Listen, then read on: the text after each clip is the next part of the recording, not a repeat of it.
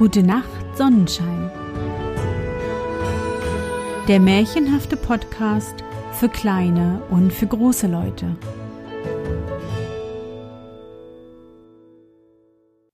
Hallo, mein Sonnenschein. Wie war dein Tag heute? Was hast du heute Schönes erlebt? Mein Name ist Anne und ich begrüße dich zur 76. Folge meines Märchenpodcasts. Lass uns zusammen in die wunderbare Welt der Märchen reisen und gemeinsam entdecken, was die Helden und Prinzessinnen auf ihren Abenteuern erleben. Bist du bereit?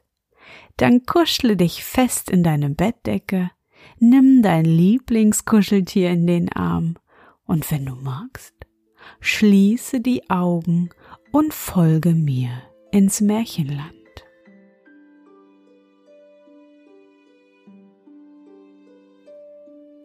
Gänsehirten am Brunnen Es war einmal ein steinaltes Mütterchen, das lebte mit seiner Herde Gänse in einer Einöde zwischen Bergen und hatte da ein kleines Haus. Die Einöde war von einem großen Wald umgeben, und jeden Morgen nahm die Alte ihre Krücke und wackelte in den Wald. Da war aber das Mütterchen ganz geschäftigt, mehr als man ihm bei seinen hohen Jahren zugetraut hatte, sammelte Gras für seine Gänse, brach sich das wilde Obst ab, soweit es mit den Händen reichen konnte, und trug alles auf seinem Rücken heim. Man hätte meinen sollen, die schwere Last müsste sie zu Boden drücken, aber sie brachte sie immer glücklich nach Haus. Wenn ihr jemand begegnete, so grüßte sie ganz freundlich. Guten Tag, lieber Landsmann, heute ist schönes Wetter. Ja, ihr wundert euch, dass ich das Gras schleppe, aber jeder muss seine Last auf den Rücken nehmen. Doch die Leute begegneten ihr nicht gern und nahmen lieber einen Umweg und wenn ein Vater mit seinem Knaben an ihr vorüberging, so sprach er leise zu ihm. Nimm dich in Acht vor der Alten, die hat's faustdick hinter den Ohren, es ist eine Hexe. Eines Morgens ging ein hübscher junger Mann durch den Wald. Die Sonne schien hell, die Vögel sangen und ein kühles Lüftchen strich durch das Laub, und er war voll Freude und Lust. Noch war ihm kein Mensch begegnet, als er plötzlich die alte Hexe erblickte, die am Boden auf den Knien saß und Gras mit einer Sichel abschnitt. Eine ganze Last hatte sie schon in ihr Tragtuch geschoben, und daneben standen zwei Körbe, die mit wilden Birnen und Äpfeln angefüllt waren. Aber Mütterchen, sprach er, wie kannst du das alles fortschaffen? Ich muss sie tragen, lieber Herr, antwortete sie. Reicher Leute Kinder brauchen es nicht. Aber beim Bauern heißt's, schau dich nicht um, dein Buckel ist krumm. Wollt ihr mir helfen? sprach sie, als er bei ihr stehen blieb. Ihr habt noch einen geraden Rücken und junge Beine, es wird euch ein leichtes sein. Auch ist mein Haus nicht so weit von hier, hinter dem Berge dort steht es auf einer Heide. Wie bald seid ihr dahin gesprungen? Der junge Mann empfand Mitleid mit der Alten. Zwar ist mein Vater kein Bauer, antwortete er, sondern ein reicher Graf, aber damit ihr seht, dass die Bauern nicht alleine tragen können, so will ich euer Bündel aufnehmen. Wollt ihr's versuchen? sprach sie. So soll's mir lieb sein. Eine Stunde weit werdet ihr freilich gehen müssen, aber was macht euch das aus? Dort die Äpfel und Birnen müsst ihr auch tragen. Es kam den jungen Grafen doch ein wenig bedenklich vor, als er von einer Stunde Wegs hörte. Aber die Alte ließ ihn nicht wieder los, packte ihm das Tragtuch auf den Rücken und hängte ihm die beiden Körbe an den Arm. Seht ihr, es geht ganz leicht, sagte sie. Nein, es geht nicht leicht, antwortete der Graf und machte ein schmerzliches Gesicht. Das Bündel drückt ja so schwer, als wären lauter Wackersteine darin, und die Äpfel und Birnen haben ein Gewicht, als wären sie von Blei. Ich kann kaum atmen. Er hatte Lust, alles wieder abzulegen, aber die Alte ließ es nicht zu. Seht einmal, sprach sie spöttisch, der junge Herr will nicht tragen, was ich, alte Frau, schon so oft fortgeschleppt habe. Mit schönen Worten sind sie bei der Hand, aber wenn's ernst wird, so wollen sie sich aus dem Staub machen. Was steht ihr da? fuhr sie fort und zaudert. Hebt die Beine auf, es nimmt euch niemand das Bündel wieder ab. Solange er auf ebene Erde ging, war's noch auszuhalten. Aber als sie an den Berg kamen und steigen mussten und die Steine hinter seinen Füßen hinabrollten, als wären sie lebendig, da ging's über seine Kräfte. Die Schweißtropfen standen ihm auf der Stirn und liefen ihm bald heiß, bald kalt über den Rücken hinab. Mütterchen, sagte er, ich kann nicht weiter, ich will ein wenig ruhen. Nichts da, antwortete die Alte. Wenn wir angelangt sind, so könnt ihr ausruhen, aber jetzt müsst ihr vorwärts. Wer weiß, wozu euch das gut ist. Alte, du wirst unverschämt, sagte der Graf und wollte das Tragtuch abwerfen, aber er bemühte sich vergeblich. Es hing so fest an seinem Rücken, als wäre es angewachsen. Er drehte und wendete sich, aber er konnte es nicht wieder loswerden.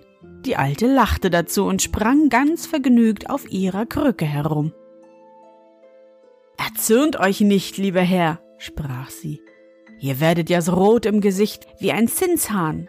Tragt euer Bündel mit Geduld. Wenn wir zu Hause angelangt sind, so will ich euch schon ein gutes Trinkgeld geben. Was wollte er machen? Er musste sich in sein Schicksal fügen und geduldig hinter der Alten herschleichen. Sie schien immer flinker zu werden und ihm seine Last immer schwerer. Auf einmal tat sie einen Satz, sprang auf das Tragtuch und setzte sich oben darauf. Wie zaundürre sie war, so hatte sie doch mehr Gewicht als die dickste Bauerndirne. Dem Jüngling zitterten die Knie, aber wenn er nicht fortging, so schlug ihn die Alte mit einer Gerte und mit Brennnesseln auf die Beine. Unter beständigem Ächzen stieg er den Berg hinauf und langte endlich bei dem Haus der Alten an, als er eben niedersinken wollte. Als die Gänse die Alte erblickten, streckten sie die Flügel in die Höhe und die Hälse voraus, liefen ihr entgegen und schrien Wulle Wulle. Hinter der Herde mit einer Rute in der Hand ging eine bejahrte Trulle, stark und groß, aber hässlich wie die Nacht. Frau Mutter, sprach sie zur Alten, ist euch etwas begegnet? Ihr seid so lange ausgeblieben. Bewahre, mein Töchterchen, erwiderte sie. Mir ist nichts Böses begegnet, im Gegenteil. Der liebe Herder hat mir meine Last getragen. Denk dir, als ich müde war, hat er mich selbst noch auf den Rücken genommen. Der Weg ist uns auch gar nicht lang geworden. Wir sind lustig gewesen und haben immer Spaß miteinander gemacht. Endlich rutschte die Alte herab, nahm dem jungen Mann das Bündel vom Rücken und die Körbe vom Arm sah ihn ganz freundlich an und sprach Nun, setzt euch auf die Bank vor die Türe und ruht euch aus. Ihr habt euren Lohn redlich verdient, der soll auch nicht ausbleiben. Dann sprach sie zur Gänsehirtin. Geh du ins Haus hinein, mein Töchterchen. Es schickt sich nicht, dass du mit einem jungen Herrn allein bist. Man muss nicht Öl in das Feuer gießen. Er könnte sich in dich verlieben. Der Graf wusste nicht, ob er weinen oder lachen sollte. Solch ein Schätzchen, dachte er, und wenn es dreißig Jahre jünger wäre, könnte doch mein Herz nicht rühren. Indessen hätschelte und streichelte die Alte ihre Gänse wie Kinder und ging dann mit ihrer Tochter in das Haus. Der Jüngling streckte sich auf die Bank unter einem wilden Apfelbaum. Die Luft war lau und mild. Ringsumher breitete sich eine grüne Wiese aus, die mit Himmelsschlüsseln, wilden Thymian und tausend anderen Blumen übersät war. Mittendurch rauschte ein klarer Bach, auf dem die Sonne glitzerte. Und die weißen Gänse gingen auf und ab spazieren oder pudelten sich im Wasser. Es ist recht lieblich hier, sagte er, aber ich bin so müde, dass ich die Augen nicht aufhalten mag. Ich will ein wenig schlafen wenn nur kein Windstoß kommt und bläst mir meine Beine vom Leibe weg, denn die sind mürb wie Zunder. Als er ein Weilchen geschlafen hatte, kam die Alte und schüttelte ihn wach. Steh auf, sagte sie, hier kannst du nicht bleiben. Freilich habe ich's dir sauer genug gemacht, aber das Leben hat's doch nicht gekostet. Jetzt will ich dir deinen Lohn geben. Geld und Gut brauchst du nicht. Da hast du etwas anderes. Damit steckte sie ihm ein Büchslein in die Hand, das aus einem einzigen Smaragd geschnitten war. Bewahr's wohl, setzte sie hinzu, es wird dir Glück bringen. Der Graf sprang auf, und da fühlte er, dass er ganz frisch und wieder bei Kräften war. So dankte er der Alten für ihr Geschenk und machte sich auf den Weg, ohne sich nach dem schönen Töchterchen auch nur einmal umzublicken. Als er schon eine Strecke weg war, hörte er noch aus der Ferne das lustige Geschrei der Gänse. Der Graf musste drei Tage in der Wildnis herumirren, ehe er sich herausfinden konnte. Da kam er in eine große Stadt, und weil niemand ihn kannte, ward er in das königliche Schloss geführt, wo der König und die Königin auf dem Thron saßen.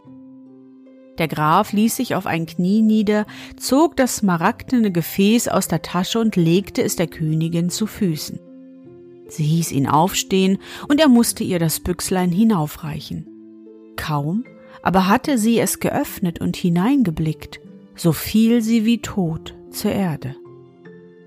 Der Graf ward von den Dienern des Königs festgehalten und sollte in das Gefängnis geführt werden. Da schlug die Königin die Augen auf und rief, sie sollten ihn freilassen und jeder Mann sollte hinausgehen. Sie wollte insgeheim mit ihm reden. Als die Königin allein war, fing sie bitterlich an zu weinen und sprach Was hilft mir Glanz und Ehre, die mich umgeben? Jeden Morgen erwache ich mit Sorgen und Kummer. Ich habe drei Töchter gehabt. Davon war die jüngste so schön, dass sie alle Welt für ein Wunder hielt. Sie war so weiß wie Schnee, so rot wie Apfelblüte und ihr Haar so glänzend wie Sonnenstrahlen. Wenn sie weinte, so fielen nicht Tränen aus ihren Augen, sondern lauter Perlen und Edelsteine. Als sie fünfzehn Jahre alt war, da ließ der König alle drei Schwestern vor seinen Thron kommen. Da hättet ihr sehen sollen, was die Leute für Augen machten, als die Jüngste eintrat. Es war, als wenn die Sonne aufging. Der König sprach, meine Töchter, ich weiß nicht, wann mein letzter Tag kommt.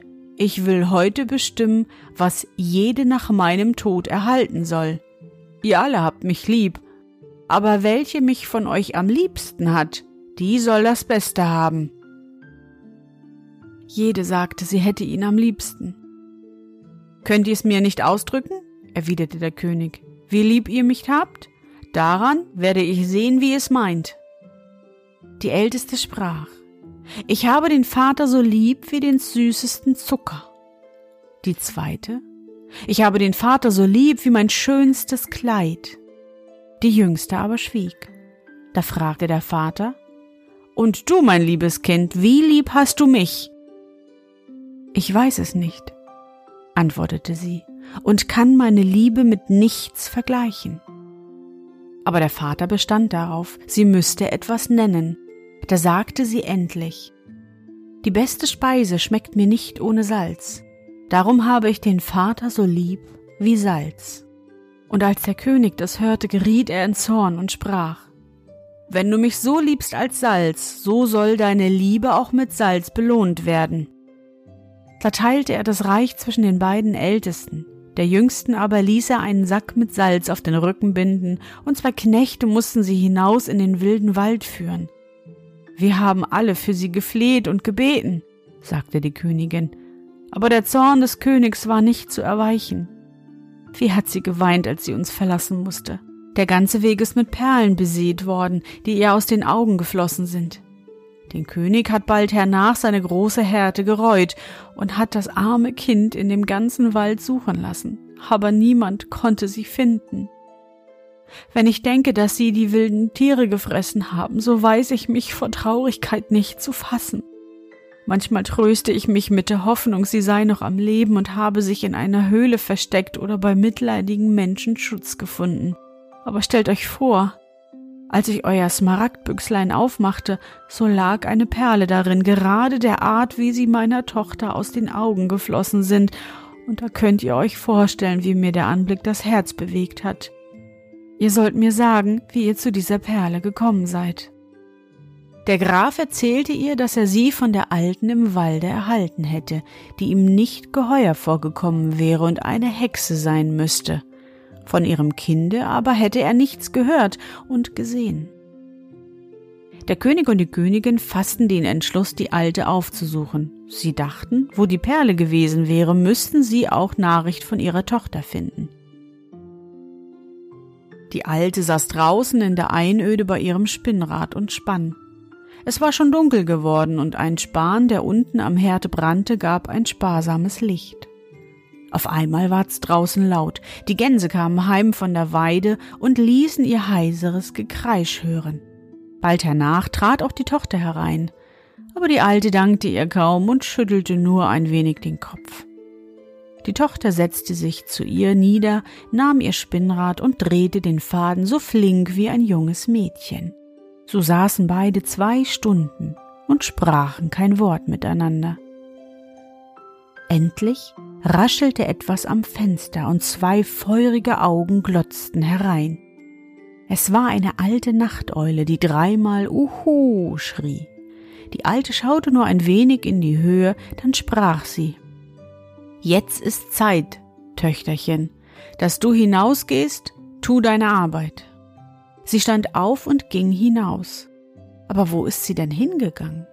Über die Wiesen immer weiter bis in das Tal.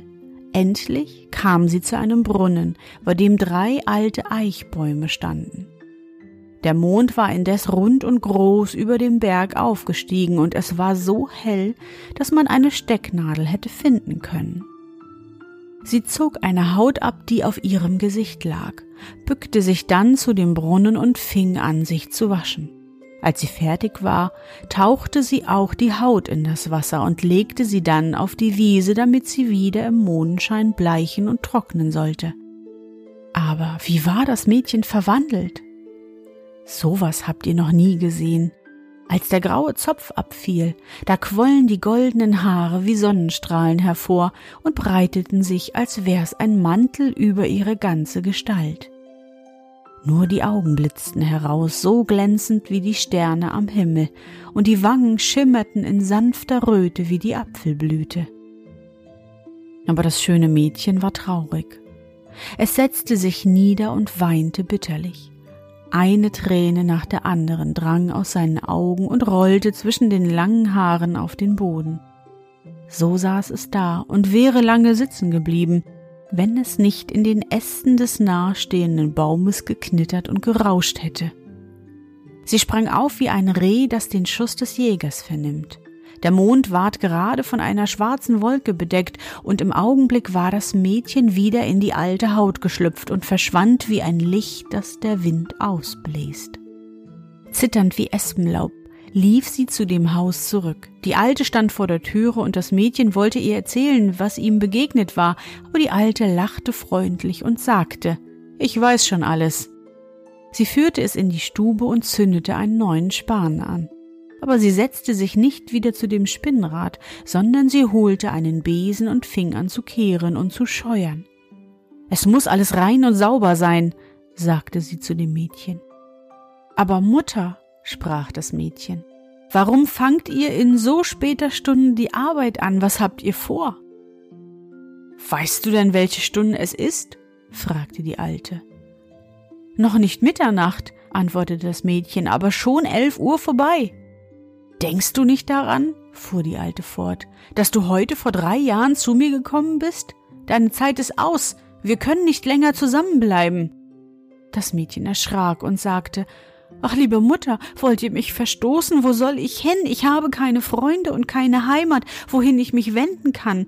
Ich habe doch alles getan, was ihr verlangt habt, und ihr seid immer zufrieden mit mir gewesen. Schickt mich nicht fort. Die Alte wollte dem Mädchen nicht sagen, was ihm bevorstand. Meines Bleibens ist nicht länger hier, sprach sie zu ihm. Wenn ich aber ausziehe, muss Haus und Stube sauber sein. Darum halt mich nicht auf in meiner Arbeit. Deinetwegen sei ohne Sorge, du sollst ein Dach finden, unter dem du wohnen kannst, und mit dem Lohn, den ich dir geben will, wirst du auch zufrieden sein. Aber sagt mir nur, was liegt vor? fragte das Mädchen weiter. Ich sage dir nochmals, störe mich nicht in meine Arbeit, rede kein Wort weiter, geh in deine Kammer, nimm die Haut vom Gesicht und zieh das seidene Kleid an, das du trugst, als du zu mir kamst, und dann harre in deiner Kammer, bis ich dich rufe. Ich muss wieder von dem König und der Königin erzählen, die mit dem Grafen ausgezogen waren und die Alte in der Einöde aufsuchen wollten. Der Graf war nachts in dem Walde von ihnen abgekommen und musste allein weitergehen. Am anderen Morgen kam es ihm vor, als befände er sich auf dem rechten Weg. Er ging immer fort, bis die Dunkelheit einbrach. Da stieg er auf einen Baum und wollte da übernachten, denn er war besorgt, er möchte sich verirren als der Mond die Gegend erhellte, so erblickte er eine Gestalt, die den Berg herabwandelte. Sie hatte keine Rute in der Hand, aber er konnte doch sehen, dass es die Gänsehirtin war, die er früher bei dem Haus der Alten gesehen hatte. Oho, rief er, da kommt sie, und habe ich erst die eine Hexe, so soll mir die andere auch nicht entgehen. Wie erstaunte er aber, als sie zu dem Brunnen trat, die Haut ablegte und sich wusch, als die goldenen Haare über sie herabfielen und sie so schön war, wie er noch niemand auf der Welt gesehen hatte. Kaum, dass er zu atmen wagte, aber er streckte den Hals zwischen dem Laub so weit vor, als er nur konnte, und schaute sie mit unverwandten Blicken an. Ob er sich zu weit überbog oder was sonst schuld war. Plötzlich krachte der Ast und im selben Augenblick schlüpfte das Mädchen in die Haut, sprang wie ein Reh davon, und da der Mond sich zugleich bedeckte, so war sie seinen Blicken entzogen. Kaum war sie verschwunden, so stieg der Graf von dem Baum herab und eilte ihr mit behenden Schritten nach. Er war noch nicht lange gegangen, so sah er in der Dämmerung zwei Gestalten über die Wiese wandeln. Es war der König und die Königin, die hatten aus der Ferne das Licht in dem Häuschen der Alten erblickt und waren darauf zugegangen. Der Graf erzählte ihnen, was er für Wunderdinge bei dem Brunnen gesehen hatte, und sie zweifelten nicht, dass das ihre verlorene Tochter gewesen wäre. Voller Freude gingen sie weiter und kamen bald bei dem Häuschen an. Die Gänse saßen ringsherum, hatten den Kopf in die Flügel gesteckt und schliefen und keine regte sich. Sie schauten zum Fenster hinein, da saß die Alte ganz still und spann, nickte mit dem Kopf und sah sich nicht um. Es war ganz sauber in der Stube, als wenn da die kleinen Nebelmännlein wohnten, die keinen Staub auf den Füßen tragen. Ihre Tochter aber sahen sie nicht. Sie schauten das alles eine Zeit lang an, Endlich fassten sie ein Herz und klopften leise ans Fenster. Die Alte schien sie erwartet zu haben. Sie stand auf und rief ganz freundlich. Nur herein, ich kenne euch schon. Als sie in die Stube eingetreten waren, sprach die Alte. Den weiten Weg hättet ihr euch sparen können, wenn ihr euer Kind, das so gut und liebreich ist, nicht vor drei Jahren ungerechterweise verstoßen hättet. Ihr hat's nicht geschadet. Sie hat drei Jahre lang die Gänse hüten müssen. Sie hat nichts Böses dabei gelernt, sondern ihr reines Herz behalten. Ihr aber seid durch die Angst, in der ihr gelebt habt, hinlänglich gestraft. Dann ging sie an die Kammer und rief, Komm heraus, mein Töchterchen. Da ging die Türe auf, und die Königstochter trat heraus in ihrem seidenen Gewand mit ihren goldenen Haaren und ihren leuchtenden Augen und es war, als ob ein Engel vom Himmel käme. Sie ging auf ihren Vater und ihre Mutter zu, fiel ihnen um den Hals und küsste sie. Es war nicht anders, sie mussten alle vor Freude weinen. Der junge Graf stand neben ihnen, und als sie ihn erblickte, ward sie so rot im Gesicht wie eine Moosrose. Sie wusste selbst nicht warum. Der König sprach Liebes Kind, mein Königreich habe ich verschenkt, was soll ich dir geben? Sie braucht nichts, sagte die Alte. Ich schenke ihr die Tränen, die sie um euch geweint hat. Das sind lauter Perlen, schöner als sie im Meer gefunden werden, und sie sind mehr wert als euer ganzes Königreich. Und zum Lohn für ihre Dienste gebe ich ihr mein Häuschen. Als die Alte das gesagt hatte, verschwand sie vor ihren Augen. Es knatterte ein wenig in den Wänden, und als sie sich umsahen, war das Häuschen in einen prächtigen Palast verwandelt, und eine königliche Tafel war gedeckt, und die Bedienten liefen hin und her. Die Geschichte geht noch weiter. Aber meiner Großmutter, die sie mir erzählt hat, war das Gedächtnis schwach geworden. Sie hatte das Übrige vergessen.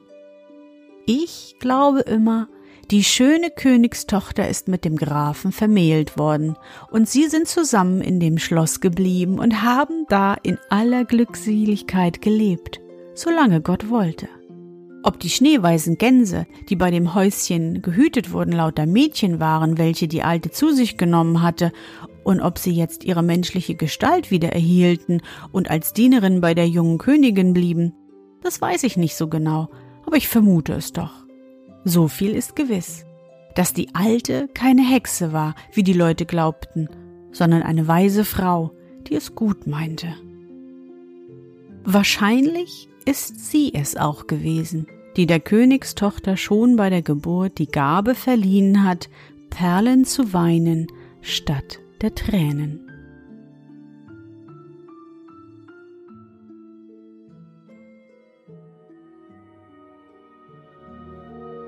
Na Sonnenschein, bist du noch wach? Das war das Märchen Die Gänsehirten am Brunnen von den Brüdern Grimm. Wieder versteht der König nicht, warum seine Tochter ihn so sehr liebt wie das Salz. Und wieder muss unsere Prinzessin fortlaufen und wird in der Fremden von einer guten alten Frau aufgenommen und unterstützt. Was meinst du? Ob die Prinzessin den Grafen zum Mann genommen hat? Hm, wie würdest du das Ende des Märchens erzählen? Schreib mir doch, wenn du magst, an anne at gute Nacht Sonnenschein.de.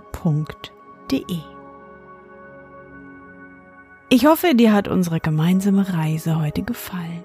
Für mich war es wieder wunderbar und ich danke dir, dass du mich begleitet hast. Und bevor du nun die Augen schließt und in dein Traumland reist, möchte ich mit dir nochmal an dein schönstes Erlebnis heute denken. Was war es?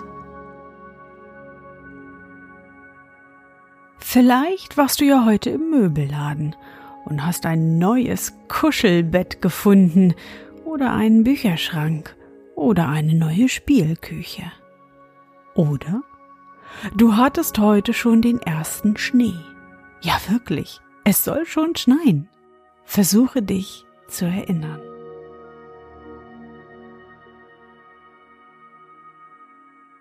Und? Was war dein schönstes Erlebnis heute? Und wie fühlst du dich dabei? Suche dir auch heute wieder den schönsten Moment aus und präge ihn dir gut ein. Und wenn du magst, kannst du ihn auch malen oder aufschreiben. Und nun? Gute Nacht, Sonnenschein. Schlaf gut und träum was Schönes. Wir hören uns bald wieder.